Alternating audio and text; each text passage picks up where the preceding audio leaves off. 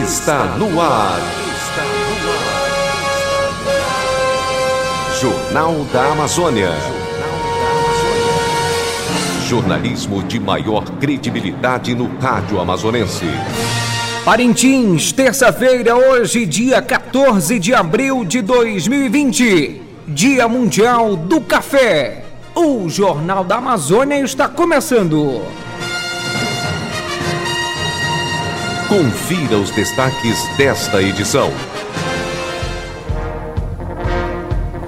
Termina na sexta-feira 17 prazo para isenção da taxa de inscrição do Enem. Mais 69 casos da Covid-19 no Amazonas. Agora o estado totaliza 1.275 pessoas contaminadas. Para se proteger do coronavírus, a casa é o melhor local mais seguro e em Parintins, 240 pessoas estão em monitoramento. Indígena do município de Nemundá foi contaminado de coronavírus em Manaus, diz nota do DICEI. Para diminuir contágio em massa, decreto torna obrigatório o uso de máscaras em Parintins. Defensoria Pública recomenda que bancos instalem tendas na área externa das agências no Amazonas. Manaus é a capital mais próxima de a de entrar em quarentena total. Barreirinha coloca o BS Fluvial como barreira na fronteira do município de Parintins. Maués aguarda contraprova de nove exames para a Covid-19 que deram positivo. Estas e outras notícias a partir de agora no Jornal da Amazônia.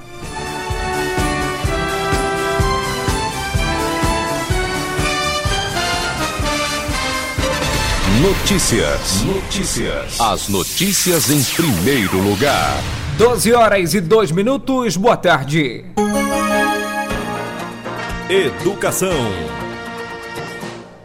Alunos da rede municipal de ensino da zona urbana e zona rural Terra Firme terão as aulas transmitidas em cadeia de rádio e a partir de ontem, dia 13 de abril, como forma de combate ao coronavírus. Devido à prorrogação do decreto municipal de suspensão das aulas por mais 15 dias, houve a necessidade de um planejamento pedagógico para evitar o distanciamento do aluno em relação às atividades pedagógicas das escolas. Neste primeiro momento, as aulas transmitidas contemplarão os alunos de quarto, quinto, sexto e nono ano do ensino fundamental nas disciplinas de língua portuguesa e matemática, consideradas como críticas e com maior carga horária.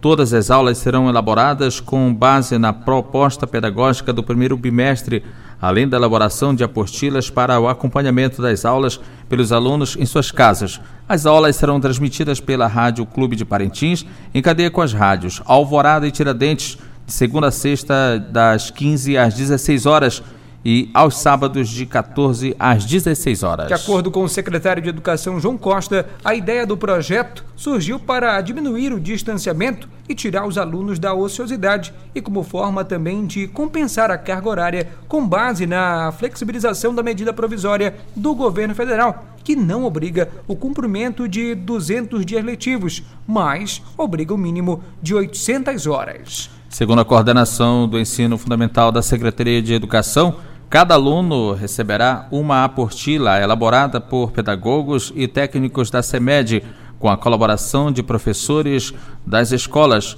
No retorno às aulas, as atividades das apostilas eh, serão revisadas pelos professores para reforçar a aprendizagem. Conforme o cronograma, as aulas para os alunos do sexto ano acontecem nas segundas-feiras, nas terças, para alunos do sétimo ano, nas quartas, para alunos do oitavo ano, nas quintas, aos discentes do nono ano para os alunos do quarto e quinto, as aulas serão nas sextas e aos sábados será feita a revisão do conteúdo estudado em língua portuguesa e matemática. Sexta-feira, dia 17, é o prazo final para estudantes que querem pedir isenção do pagamento da taxa de inscrição do Enem. O Exame Nacional do Ensino Médio. O INEP, responsável pela aplicação das provas, vai analisar os requerimentos. Segundo o Instituto, só em 2019 foram feitos quase 3 milhões de pedidos. Ao entrar na página do participante, o estudante deve clicar em isenção. Depois deve informar os dados como CPF e data de nascimento para que, programa, para que o programa detecte se o estudante já se inscreveu no Enem em outra oportunidade. Se em 2019 o estudante teve a taxa de isenção aprovada, mas não fez a prova, ele deve justificar esta ausência. A página traz todas as regras para saber quem pode ou não pedir a isenção. Entre as várias etapas de solicitação, o estudante também deve responder uma série de 25 perguntas para chegar ao final do processo. Este ano, uma novidade: o estudante deve inserir uma foto atualizada com isso, os, os organizadores esperam dar mais segurança ao processo e facilitar a identificação. Agora em Parintins, 12 horas e 5 minutos. Religião.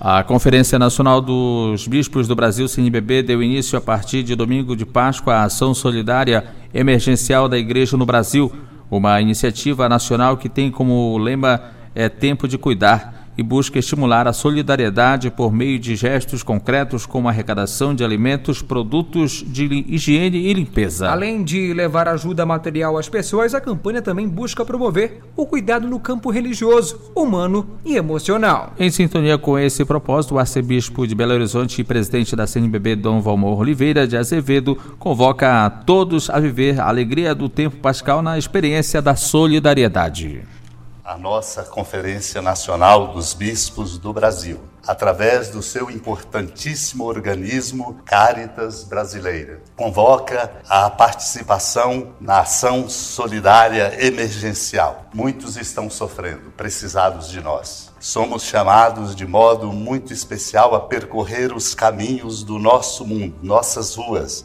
indo ao encontro dos pobres. Participe.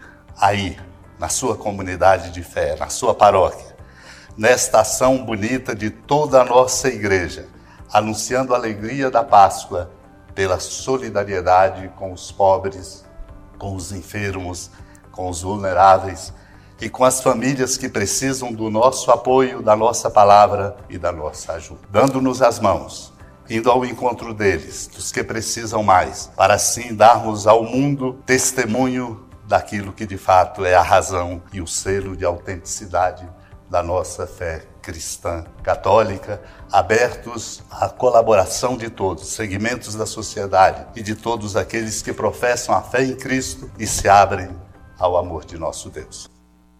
A mobilização convoca ainda que as pessoas gravem vídeos de 15 segundos ou, façam, ou façam fotos de ações realizadas de forma comunitária ou individual e postem nos stories do Facebook e do Instagram, marcando a CNBB no endereço arroba CNBB Nacional e a Caritas Brasileira no arroba Caritas Brasileira e colocando a hashtag Tempo de Cuidar. 12 horas e 7 minutos. Saúde. A Fundação de Vigilância em Saúde registrou mais 69 casos do novo coronavírus. No balanço divulgado nesta segunda-feira, 13 de abril, o Amazonas totaliza 1.275 da Covid-19. A titular da Secretaria de Estado de Saúde, Simone Papais, também destacou o esforço do Estado para ampliar leitos e a rede estadual de assistência. Outras nove mortes que estavam sendo investigadas foram confirmadas tendo o Covid-19 como causa, entre os quais estão os óbitos de dois médicos e um enfermeiro, todos de Manaus. O número total de óbitos por coronavírus subiu para 71. Do total de casos de Covid-19 no Amazonas, 1.106 são na capital e 169 no interior do estado. O maior número de casos está em Manacapuru, depois de Manaus, com 92. Em seguida, Itacoatiara, com 15. Iranduba, com 14. Parintins tem 11 casos confirmados. Entre os casos positivos do novo coronavírus, há 194 internados, sendo 117 em leitos clínicos e 77 em UTIs. De acordo com a diretora-presidente da Fundação de Vigilância em Saúde, Rosemary Pinto, aproximadamente 600 pacientes que apresentaram um quadro clínico compatível com a doença fizeram o teste e aguardam o resultado do Laboratório Central de Pública do Amazonas, o LACEN. O número de pacientes recuperados que estão fora do período de transmissão do vírus subiu para 147. Em pronunciamento em redes sociais no domingo, dia 12, o governador Wilson Lima destacou o apoio que o Amazonas tem recebido do Ministério da Saúde para ampliar a estrutura de atendimento de pacientes que necessitem de internação pelo novo coronavírus auxiliando o esforço do governo do estado que mantém a autonomia na gestão do sistema estadual de saúde. O governador pede que familiares redobrem os cuidados com os, com os mais velhos, pois o coronavírus no Amazonas é mais forte do que em outros lugares e alerta para outras doenças virais. De acordo com os especialistas, o vírus que chegou aqui tem uma carga viral maior que o vírus de outras regiões, como por exemplo da China, Europa, também Estados Unidos. Nós estamos aqui também no chamado inverno amazônico, que é um período chuvoso onde há maior incidência de síndromes respiratórias, que faz com que esse quadro fique mais agravado, mais complicado. E aí tem muita gente, e é natural que isso aconteça, confundindo H1N1, confundindo outras gripes com o Covid-19. Então é preciso que as pessoas tenham cuidado né, e prestem muita atenção com relação aos sintomas. Observar os sintomas, principalmente dificuldade em respirar e febre contínua. Nesses casos, aí você procura uma unidade de saúde. E aí, sobretudo, é importante ficar atento aos idosos, ao pai, à mãe, ao avô, à avó, tomar aqueles cuidados que são básicos de higienização, de uso das máscaras, o uso contínuo e naturalmente ficar em casa, só sair em caso de extrema necessidade. No momento em que tiver de ir ao supermercado para fazer as compras, eleja uma pessoa, vai só um ao supermercado, porque aí você vai estar tá diminuindo essa possibilidade do contágio do coronavírus. O Lima destaca apoio do Ministério da Saúde e parceria com o setor privado para enfrentamento do novo coronavírus no estado. O governo federal está nos repassando 15 milhões de reais mês para que nós possamos aumentar a capacidade de funcionamento do Hospital Delfina Aziz. Com isso, a gente pode chegar até 350 leitos em funcionamento, ou seja, colocar aquele hospital para funcionar integralmente. Nós também, além desses recursos, recebemos 20 respiradores do Ministério da Saúde. Eles já estão saindo do patrimônio hoje da Secretaria para serem encaminhados para o Hospital Delfina Aziz onde nós já abrimos, inclusive hoje, mais 15 leitos e aí nós caminhamos para abrir mais 20 ao longo dessa semana. Também estão chegando aqui em Manaus ah, três especialistas em gestão, eles são do Hospital Sírio-Libanês é de São Paulo, que tem uma parceria com o governo federal e que vão nos ajudar no monitoramento dos casos e também na definição de fluxos e de estratégias que são adotadas pelo Sírio-Libanês no combate a pandemias, especificamente no caso do coronavírus. Também chegam aqui 10 médicos intensivistas, vão ser importantes para nos ajudar é, nesse trabalho do atendimento a esses pacientes. Além disso, o governo do estado está adquirindo mais 150 respiradores que serão importantes para ampliar essa nossa capacidade de atendimento. O governador é enfático em afirmar que o isolamento social, é, segundo especialistas, 80% da população vai pegar o coronavírus. Pode até ser que você não concorde com as medidas restritivas que são orientadas pela Organização Mundial da Saúde. Pode ser que você não concorde com as orientações do Ministério da Saúde, mas não tem outro caminho, não existe outra metodologia adotada em qualquer parte do mundo que seja eficiente no que diz respeito à interrupção da transmissão desse vírus, a não ser o isolamento social. É por isso que nós temos batido muito nessa tecla. De acordo com os especialistas, 80% da população vai pegar o coronavírus. O que nós estamos trabalhando é para retardar essa disseminação do vírus, para impedir que as pessoas fiquem doentes ao mesmo tempo, porque o sistema de saúde de nenhum lugar do mundo tem capacidade para atender todo mundo ao mesmo tempo. É a mesma coisa de uma casa em que moram 10 pessoas e na mesma hora todos têm dor de barriga e só tem um banheiro. É isso que está acontecendo, ou que vai acontecer. Não dá para todo mundo usar o banheiro ao mesmo tempo. As pessoas precisam entender, precisam ter consciência disso. Nós estamos lidando com a vida das pessoas. Teremos perdas econômicas? Estamos tendo. Teremos desemprego? Teremos. Mas aí é preciso a gente começar a avaliar e ver o que é mais importante. Para evitar a contaminação pelo novo coronavírus, todo cuidado é importante. Além de lavar bem as mãos, usar álcool em gel e evitar aglomerações, é preciso estar atento às atividades do cotidiano que podem facilitar esse contágio indesejado. A higiene bucal, por exemplo, requer cuidados especiais. Na hora de escovar os dentes e armazenar a escova dental, é preciso ficar atento aos detalhes, como explica o cirurgião dentista Ângelo McLough.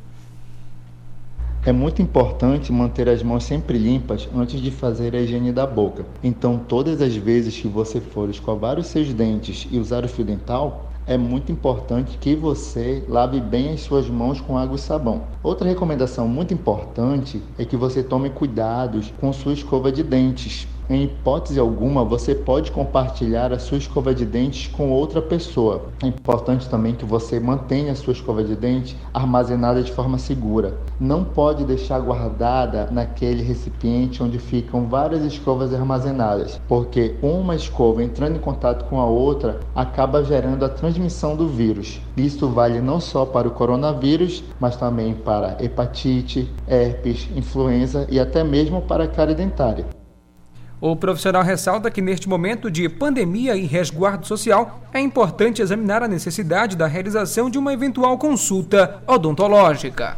Caso você precise de uma consulta odontológica, é muito bom que você avalie realmente é, essa necessidade. E outra coisa muito importante é você avaliar o local onde você vai ser atendido. Se é uma clínica limpa, se tem um ambiente limpo, se estão tomando as medidas de precaução para a proliferação desse vírus. E caso exista a possibilidade de você adiar a sua consulta para uma data posterior, é muito mais seguro que essa consulta seja reagendada. De acordo com o último boletim divulgado pela Fundação de Vigilância em Saúde do Amazonas, Parintins é o quarto município do interior com maior número de casos da Covid-19, sendo 11 no total. A cidade fica atrás de Manacapuru, Itacoatiara e Iranduba, além, claro, de Manaus, a capital. De acordo com as autoridades municipais, mais de 250 pessoas estão em monitoramento, pois tiveram contato com pacientes infectados ou estiveram em locais com grande circulação viral. Enquanto não há tratamento específico para a doença, o melhor remédio é o distanciamento social. Desta forma, o prefeito da cidade, Bigarcia, voltou a pedir a, pela permanência da população em casa é para o seu bem, é para proteger a sua vida. Não saia de casa. Quando sair de casa, use máscara, até a máscara caseira feita de tecido. Use máscara para onde você for, mas evite estar nas ruas da nossa cidade evite estar em logradouros públicos, evite estar nas agências bancárias. Procure realmente se recolher. Ficar em casa é o melhor remédio que nós temos para evitar contaminação com coronavírus. Esse vírus ele é mortal, ele é muito rápido. Fica a recomendação: fiquem em casa, não saiam, não brinquem com esse vírus. Ele é mortal.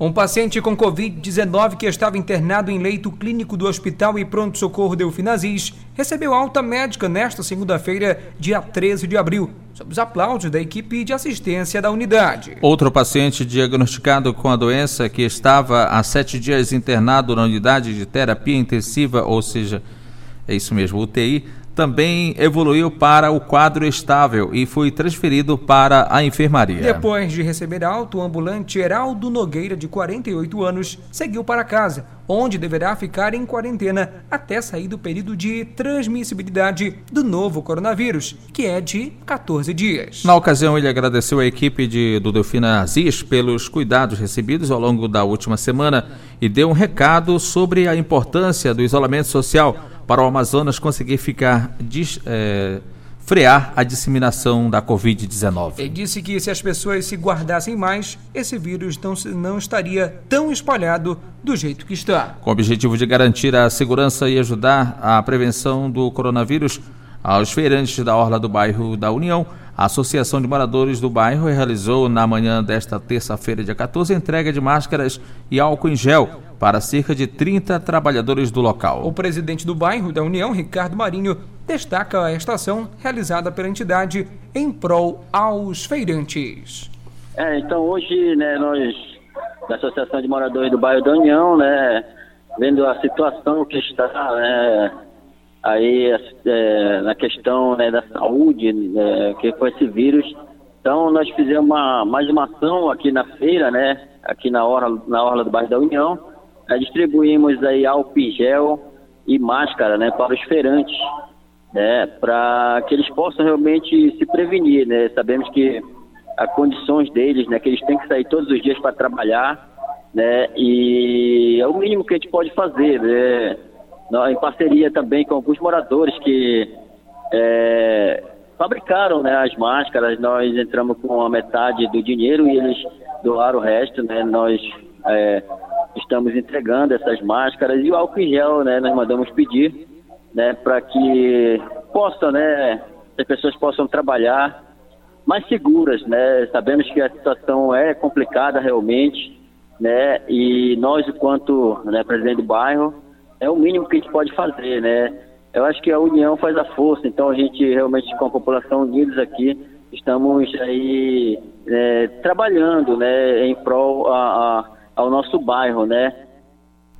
O coordenador do Distrito Sanitário Especial Indígena de Parintins, de SEI, José Augusto dos Santos Souza, encaminhou aos setores que compõem a estrutura de atendimento e saúde indígena e à imprensa uma nota técnica informando o primeiro caso positivo de Covid-19 em indígena no Baixo Amazonas. Segundo a nota informativa, o indígena de 59 anos da etnia escariana, município de Nhamudá, esteve em Manaus desde o dia 25 de janeiro, retornando a Parintins no dia 2 de abril, em voo institucional com devida alta da rede hospitalar pública de Manaus e a Casai Manaus. Agora em Parintins, 12 horas e 21 minutos. Estamos apresentando Jornal da Amazônia. Os acontecimentos da cidade.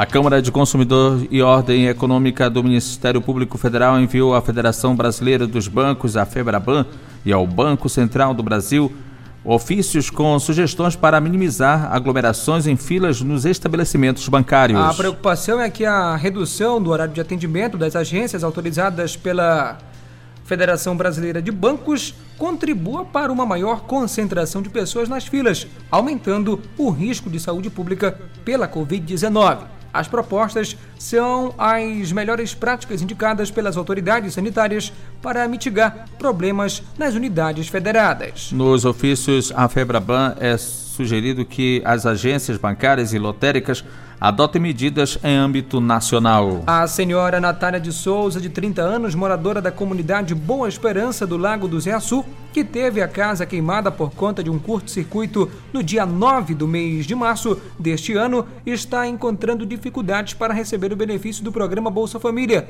por não ter em mãos os documentos originais. De acordo com a moradora, os seus pertences, incluindo os documentos, foram consumidos pelo fogo. Sem os documentos, Dona Natália enfrenta mais um problema que é receber o benefício e assim poder manter o alimento de sua família. A minha irmã achou uma cópia da identidade e do CPF.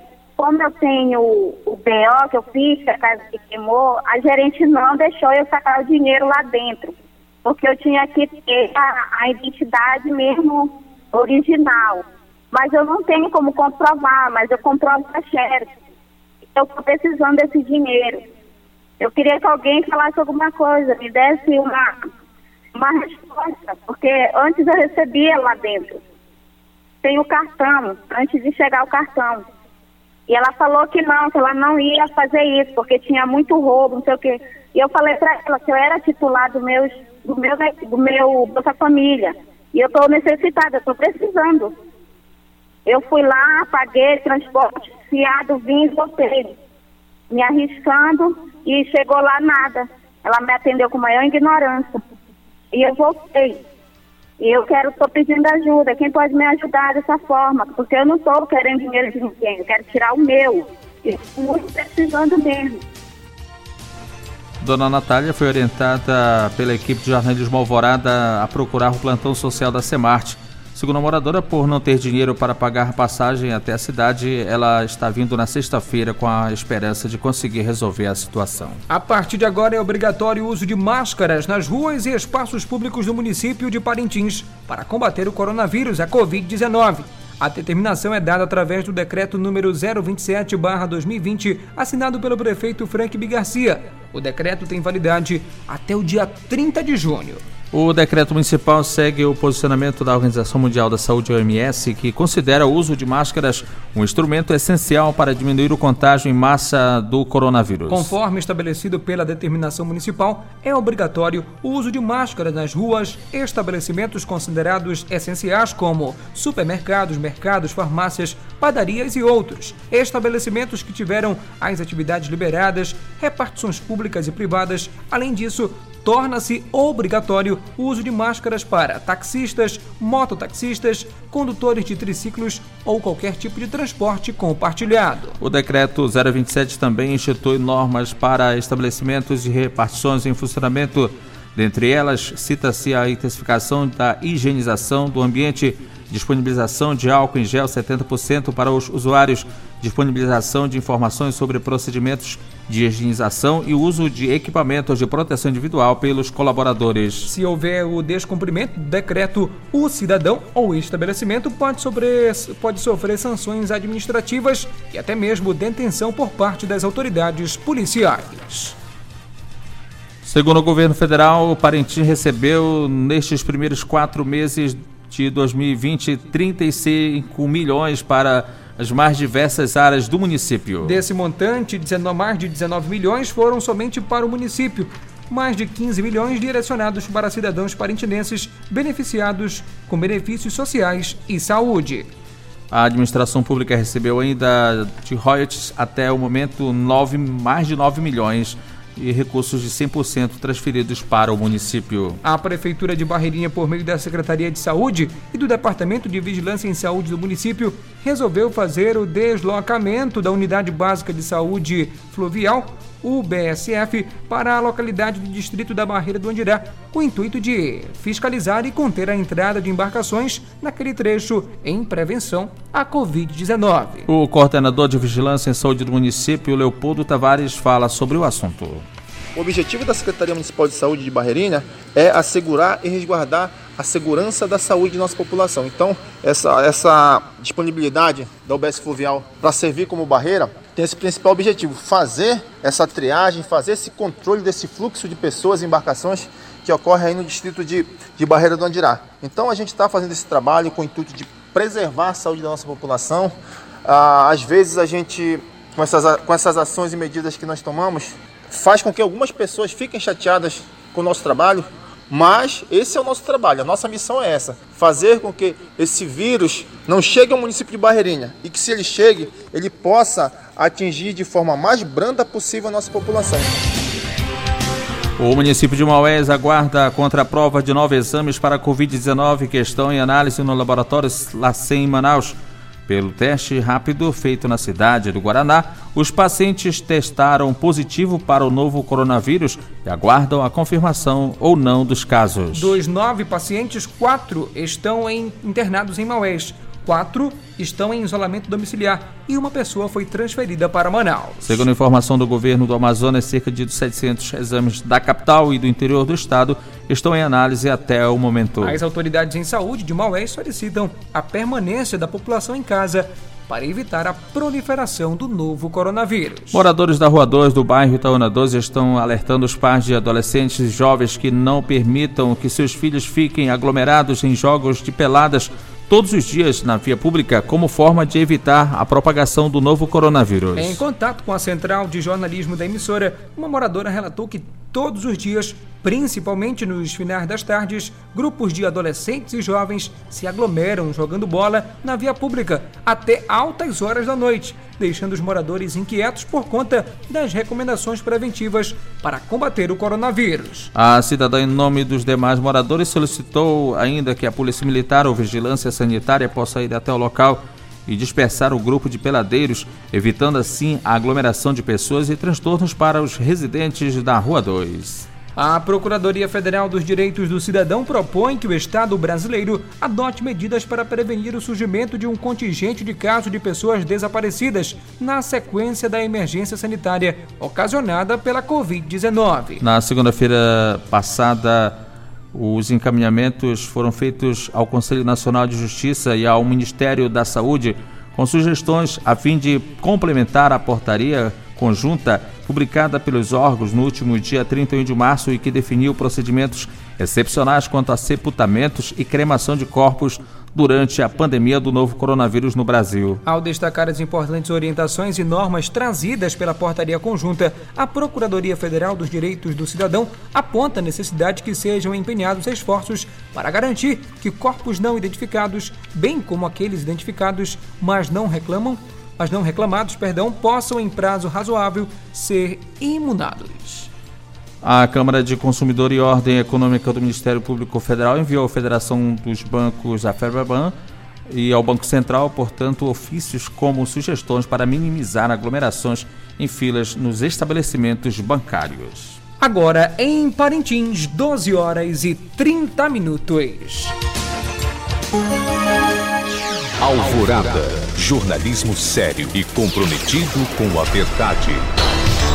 Final desta edição do Jornal da Amazônia, uma produção e realização do Departamento de Jornalismo do Sistema Alvorada de Comunicação, emissora da Fundação Evangelho Nunciante. Mesa de áudio, Lian Cavalcante. Transmissores Didi Duarte. Reportagens, Ednilson Maciel, Fernando Cardoso, Marcos Felipe, Neucelino Santarém e Rafaela Soares. Direção Executiva, Padre Carlos Caridade. Coordenadora de Programação, Luceli Monteiro. A edição para Ednilson Maciel. A apresentação, Marcos Felipe. E Ednilson Maciel. Esta edição do Jornal da Amazônia é transmitida pelas emissoras do Sistema Alvorada de Comunicação, a MFM Rádio Online. O Jornal da Amazônia volta amanhã, ao meio-dia. Alvorada, 52 anos, missão de informar, educar e evangelizar. Na sequência da programação, você escuta Meu Cristo Jovem na apresentação de Padre Carlos Caridade. Para você, uma boa tarde. Boa tarde ótima terça-feira.